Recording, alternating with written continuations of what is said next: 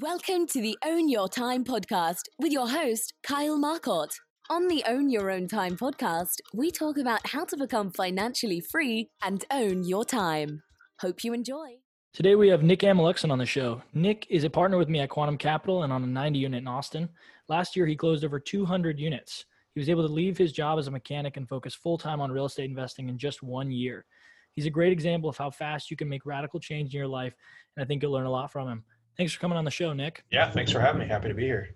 Awesome. So, can you share your background and how you got to where you are today with the listeners? Uh, yeah, sure. Without going too far back, um, I was in college for mechanical engineering, and I decided, you know, that wasn't really for me. Um, as much as I, you know, was told to pursue that path and go down that path, um, you know, it just it wasn't something that resonated with me. I didn't want to, I don't know, sit inside all day in a cubicle. It's kind of what I pictured. I don't know probably would it would have actually been like. But that was the point for me where I decided I wanted to be more active in what I do, and i would always kind of considered real estate. Um, but when I got out of high school, it was 2008.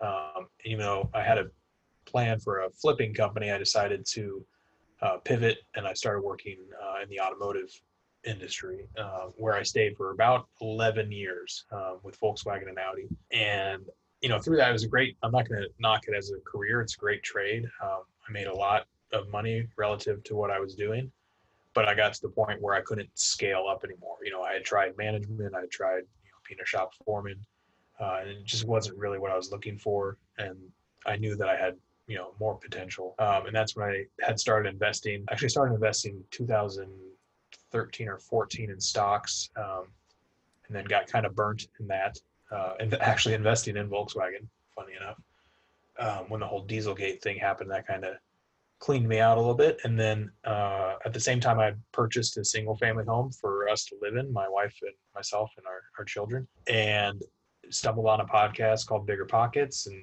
got me thinking, you know, this whole control thing was really appealing at the time, having just, you know, lost, well, lost money in the stock market. I didn't sell, which is good, but you know, lost value in the stock market um, through something that I couldn't control at all. Um, and so I got into real estate investing and then just started uh, small. You know, I started with the single family. We ended up moving out of that one and renting it. Bought a duplex, rented out half of that while house hacking. Bought another single family, uh, and then realized, you know, the the same thing I had when I was a technician. To scale, it was just going to take too much time to reach kind of the level I wanted to be at.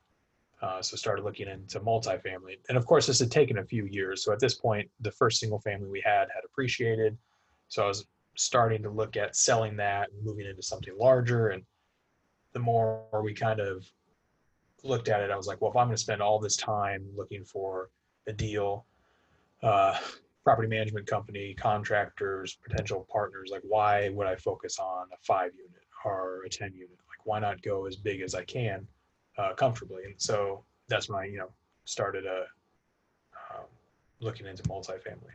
And, you know, since then, you know, we closed on over 200 units. That's amazing, man. I kind of want to dig into the whole leaving the auto mechanic job and how do you go about finding the self belief to take a leap of faith like that and, and to leave a well paying job, a secure job, um, to go and pursue something that is seemingly not very secure? Yeah. Um, well, you're asking at a great time because it's the in the midst of the pandemic, um, and actually everybody who was at my previous job, um, they're not let go, but you know they're working skeleton crews or hours have been cut. So ironically enough, what I'm doing now is a little bit safer than what I was doing, um, which is a big reason I got into being a technician because I wanted that job security. But also, for a long time, you know, I, I started my financial education uh, started with Dave Ramsey, uh, if anybody's familiar with him. Um, obviously, I don't follow his style of investing, but you know, we had always lived way below our means and had a healthy amount in our you know savings should something happen um, to where we could live for a, a good amount of time um, without having to worry about income. So that that helped. You know, I wasn't I didn't just step out with a few bucks in my pocket and hope for the best. I had kind of prepared for this. That's good. I think that's really practical advice. Um, I kind of am the proponent of just going for it. And uh, my story is kind of funny in that respect of the amount of risk that I took. But I think you're a great example of someone who had dependents, right? You had kids and a wife and and people to, Mhm. that you had to put food on the table for. So you went about it in a smart way. So there is definitely ways to take calculated risks and to try to change your life. Um, and it actually paid off for you in in about a year, which is radically quick. And uh, I just want people to understand the timeline's not as crazy as you think it is, and the risk isn't as as impossible as you think it is either. Nick was able to, you know, live below his means, live like no one else, so that he could live like no one else in the future, as Dave Ramsey says.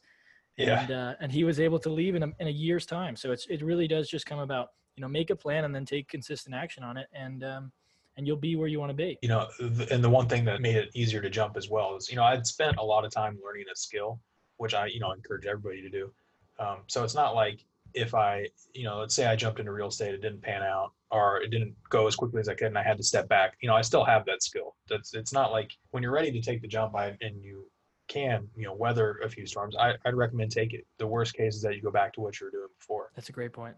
It's a really, really great point. What the worst that can happen, man? You just exactly where you started at. So I want to dig into how you met that first partner because I I know your story and I know that you met a guy named Mark and he helped you do a lot of those units. Um, this is definitely a team sport, and I just kind of want to go into how you found that first partner. Yeah, I mean, well, so actually, the first deal I closed, um, which you, you were a part of, um, and I guess I shouldn't say I closed, I was a part of, uh, is a 12 unit in Atlanta. And so when I decided to go into multifamily, I realized I had no idea what I was doing. You know, I didn't even know where to start looking for properties that size. You know, you go to, I'd go to a realtor for a duplex. Where do I go for a 50? You know, and how do I get them to take me seriously? And all these questions I had. So I ended up joining um, a, a mentorship community, Jake and Gino. Um, and they you know that was that was a, a real turning point not only the the information but the networking so and one thing i learned is you know it, it's kind of uh, one of those cliches you know your net worth is your network but i, I honestly i couldn't agree more like i so many doors have been opened for, for me just by reaching out and talking with people and, and networking you know going to going to meetups reaching out to people online uh, going to conventions you know i've i found so many opportunities that way. Um, and so the first 12 unit was actually through people of that community but then i met mark actually because i realized you know i need to expand my network at the time. You know being a technician you work with great people but nobody cared about real estate investing. I was that weird guy always talking about real estate and they all thought you know just wait and nick's going to crash and burn or i don't know what they were thinking but trying to get people uh, in that profession interested in what i was doing was tough so i realized you know when i got out or was getting out i, I needed a better peer group or not a, I shouldn't say better. I just needed to elevate my peer group to kind of the level I was looking to to get to. Um, so I've been on bigger pockets for a long time, and kind of what I just started doing was just reaching out to people and anybody who had experience, uh, who had you know apartment or syndicator next to what they do, um, and just seeing if I could help them in some way. You know, could we connect? Could I you know could we hop on a phone call? Can I you know get you a cup of coffee and anything I could do? And my goal was three people a day, and surprisingly, I I found that when I approached it from that mindset, you know, my uh, I don't know if you want to call it a conversion rate, but my conversion rate was high. I would say 90% of the people I reached out to reached back. We hopped on a call. We, if they're local, we you know met for coffee. And actually, that's how I met Mark. It was like the last. It was out of three calls that day. Mark was like the last one, um, and I'm kind of like a, an introvert, so doing that was tough for me. Um, just not. I don't want to say tough. It was draining. So it's the end of the day not really looking forward to another call, but you know, I'd committed to doing it, and uh, uh, luckily I did because you know we ended that conversation with you know I'm in Austin, Mark's in Los Angeles, and if there was anything I could do for him in Austin, or if I find anything that you know a deal that I think he'd be interested in, could I send it to him? And that's just kind of how you know he said yes, and that's just kind of how that started. I love that story. Just reaching out to people on link on uh, bigger pockets, just like shooting them direct messages. It actually is so effective. People really um, underestimate how effective direct messages are. Um, so definitely just take action. Anything can happen. We really don't have any clue about what could happen. I'm sure that when you started on bigger pockets, you were somewhat optimistic, but I, I don't think you were as optimistic to think that you'd find a partner who would who would help you fund 200 units in Austin that year. You know, it's it's really crazy how how things happen when you when you really do take action. Yeah, yeah, I agree, and, and I would caution, you know, definitely, you know, reaching out to people like that is powerful. I wouldn't be a spammy about it, and I would keep the number maintainable. You know, I want to reach out to hundreds of people a day personally, but especially on the Bigger Pockets platform because they will shut you down, as we learned when we tried to let people know our meetup was canceled. I tried Yeah, to message like more than five people at once, it immediately shut us down for spam. So just be careful with it. And, you know, obviously, I I went through that with the intention of offering value to getting some education from people. Um, and that's all I was looking for is to help them in some way so I could learn a little bit. And I think if you go with that mindset and that intention, you know, you'll have good results. Totally agree. It always has to come down to the intent of those messages and to make sure that the person you're talking to is also going to benefit. So that's great. Um, I want to pivot to a more personal question. Um, I know that you, we spoke about this um, in the in the past. I grew up with dyslexia and a learning disability, as people would label it, and I know that you grew up with pretty severe ADD. And I kind of want to talk about the struggles that you faced and how you overcame that, and and kind of giving some encouragement to kids out there who who are being told that they have some sort of a disadvantage in the learning department and how they're going to be you know handicapped. And i just kind of want to talk about how you got over that and how you kind of beat that that barrier. Yeah i mean um, so for adhd um, or add I, i'm not sure what it's classified as now. You know i was on adderall for most of high school going into college um, and then decided to to hop off it but i was on it i think for like eight years. And you know i wouldn't recommend that if you don't need it. Um, it kind of in my opinion know i have my own thoughts about that so i'm not going to give you know i'm not a doctor but you know how i cope with it now and i actually you know i just turn it into a strength you know what it, it's it's a part of me it's i can't really change that aspect of who i am that's just kind of the way my brain's wired so how can i help how can it help me achieve what I want to achieve? You know, I know sitting down and focusing for long stretches of time isn't impossible. I just have to actually almost easier for me if I'm really interested in what I'm doing because I can hyper focus uh, like none other. So, you know, not putting limits on how long I should focus on something and just kind of taking each each project as, as far as I can, but then also realizing if I'm starting to get